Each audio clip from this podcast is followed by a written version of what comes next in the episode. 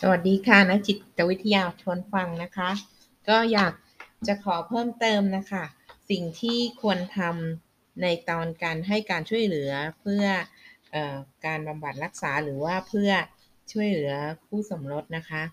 สิ่งที่ควรทำนะคะ ผู้บำบัดเนี่ยหรือผู้ให้คำปรึกษาเนี่ยจะต้องใช้น้ำเสียง แล้วก็ท่าทางแสดงความเป็นมิตร แสดงความอบอุ่นและเข้าใจนะคะ แล้วก็ ใช้การฟังอย่างตั้งใจ แสดงความเข้าอกเข้าใจนะคะ อดทนรับฟังหากเขายังเล่าเรื่องเดิมๆซ้ำๆนะคะ แล้วก็ยอมรับปฏิกิริยาทางอารมณ์ที่รุนแรงของคู่สามีภรรยานะคะ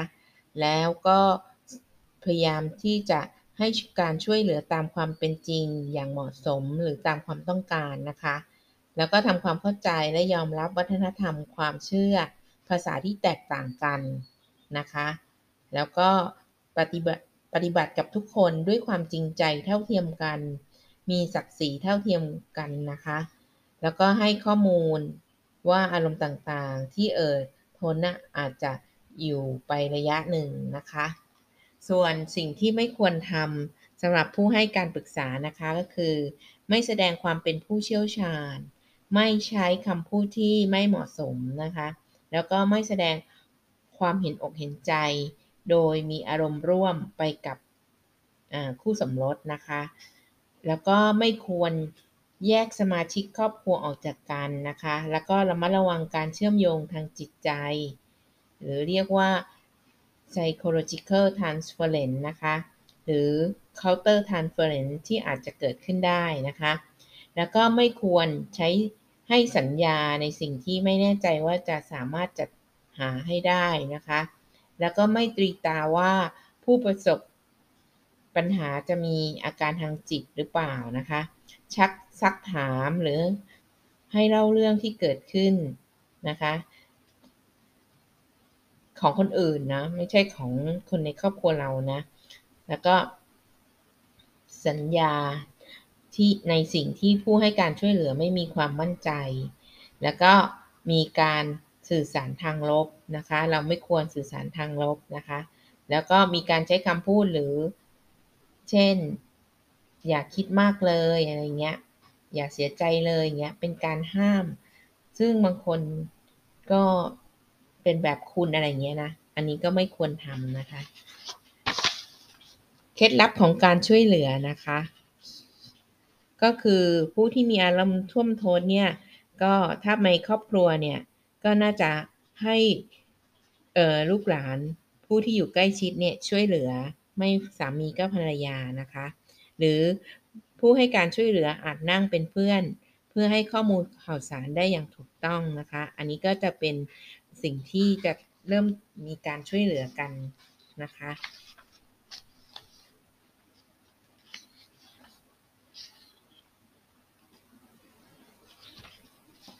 เขาบอกว่าคุณสมบัติของผู้ให้การ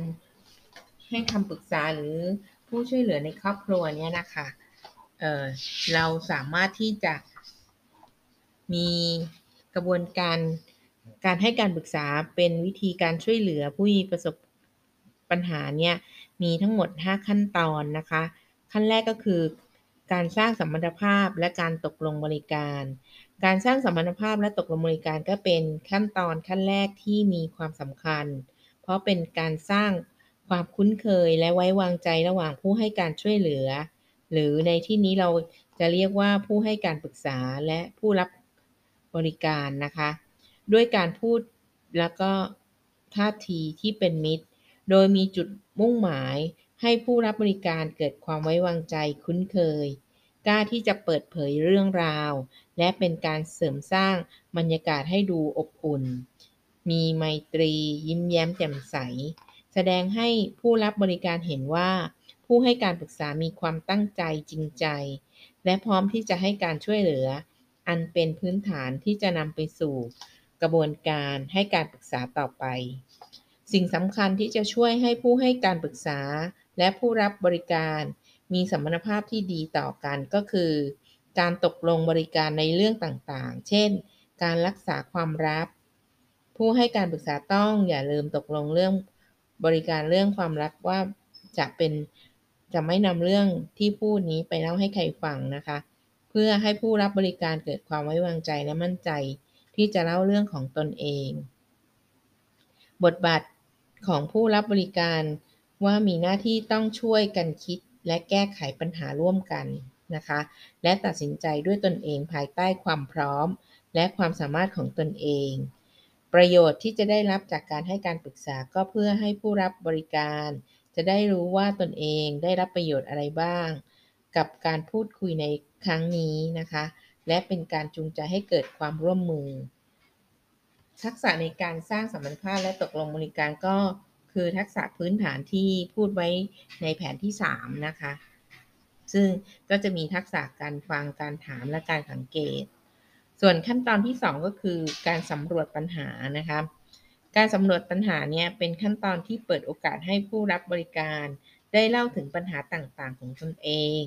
โดยผู้ให้การปรึกษาจะช่วยให้ผู้รับบริการได้สำรวจตนเอง ดูเรื่องราวที่ผ่านมาเพื่อสำรวจหาสาเหตุที่แท้จริงของปัญหา และรับรู้ความต้องการของตนเอง สิ่งนี้จะช่วยให้ผู้ให้การปรึกษาได้เรียนรู้ถึงรายละเอียดด้านต่างๆ ของผู้รับบริการนะคะ เช่น ชีวิตความเป็นอยู่ ความเป็นมาของปัญหา ลักษณะของปัญหา และผลกระทบของปัญหาที่มีต่อผู้รับบริการ และคนที่เกี่ยวข้อง สิ่งที่ผู้ให้บริการปรึกษาต้องสำรวจนะคะก็คือ 1. สำรวจการ ความตั้งใจและความพร้อมในการแก้ปัญหานะคะ แล้วก็สำรวจสาเหตุที่มารับการปรึกษา ความสาสามารถและประสบการณ์เดิมของผู้รับบริการว่าเขามีประสบการณ์ในการแก้ไขปัญหาอะไรอย่างไรบ้างนะคะ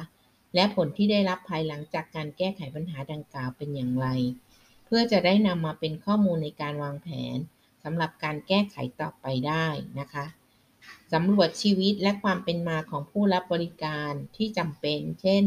สภาพครอบครัว สภาพความเป็นอยู่ อาชีพ ความคิด ความเชื่อ เป็นต้น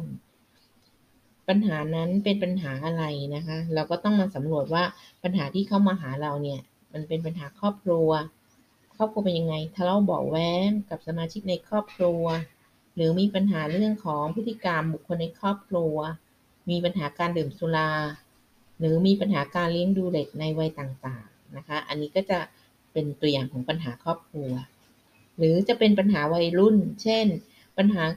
เรื่องเรียน เรื่องความรัก เรื่องยาเสพติด หรือ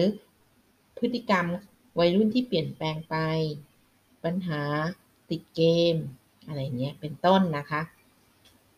ต่อไปมีการสำรวจเรื่องเศรษฐกิจหนี้สิน มีการ ติดการพนันหรือไม่นะคะ เป็นหนี้สินเข้าหรือเปล่าอะไรเงี้ยนะคะ อันนี้ก็เป็นการสำรวจปัญหาเรื่องของเศรษฐกิจและหนี้สิน มีปัญหาการเจ็บป่วยเรื้อรัง มีโรคอะไรที่เป็นอยู่บ้าง และกำลังจะมีกำเริบด้วยหรือยังไงอะไรเงี้ย มีปัญหาการนอนหลับไหมนะคะ ปัญหาการกินนะคะ แล้วก็ต่อไปสำรวจปัญหาทางกฎหมาย เช่น ปัญหาเรื่องที่ดินมรดกเป็นต้น เมื่อรู้ว่าผู้รับบริการมีปัญหาอะไร ผู้ให้การปรึกษาจะต้องประเมินว่าตนเองมีความรู้ความสามารถในการให้การปรึกษาได้หรือไม่ การจะช่วยให้ผู้รับการบริการแก้ไขปัญหาได้ด้วยตนเอง นอกจากเราจะรู้ว่าเขามีปัญหาอะไรแล้ว ผู้ให้การปรึกษาจะต้องพิจารณาได้ว่าปัญหาที่เขาเจอนั้นเป็นปัญหาประเภทใด เป็นปัญหาที่เกี่ยวเนื่องกับอารมณ์ ความรู้สึก หรือไม่ หรือไม่นะคะ แล้วสามารถแก้ไขปัญหาได้ หรือไม่ หรือเพราะเขาขาดความรู้ บางคนก็มีปัญหาแต่ตัดสินใจไม่ได้ก็เพราะว่าไม่มีทักษะในการตัดสินใจนะคะ อาจจะไม่รู้วิธีในการแก้ไขปัญหา การที่ผู้ให้การปรึกษารู้ว่าผู้รับบริการมีปัญหาอะไร และเป็นปัญหาประเภทใด ก็จะช่วยให้ผู้ให้การปรึกษาได้ข้อมูล มาใช้ในการวางแผนแก้ปัญหาต่อไปค่ะแล้วก็ควรจะเข้าใจว่าปัญหานั้นมีความรุนแรงขนาดไหน มีลำดับความต้องการในการแก้ปัญหาอะไรก่อนหลังนะคะ แล้วก็มีผู้เกี่ยวข้องเยอะไหมสาเหตุเกิดมาจากอะไรเป็นต้น เขาบอกว่าทักษะที่ใช้ในการสำรวจปัญหาก็คือทักษะพื้นฐานของการให้การปรึกษา ได้แก่ทักษะการฟัง การถาม การสังเกต และการเพิ่มทักษะในการสำรวจปัญหานะคะสำหรับวันนี้ก็เราก็จะได้ขั้นตอนของการสำรวจปัญหาเป็นนะคะ เราเจอกันในเอพิโซดหน้านะคะ สวัสดีค่ะ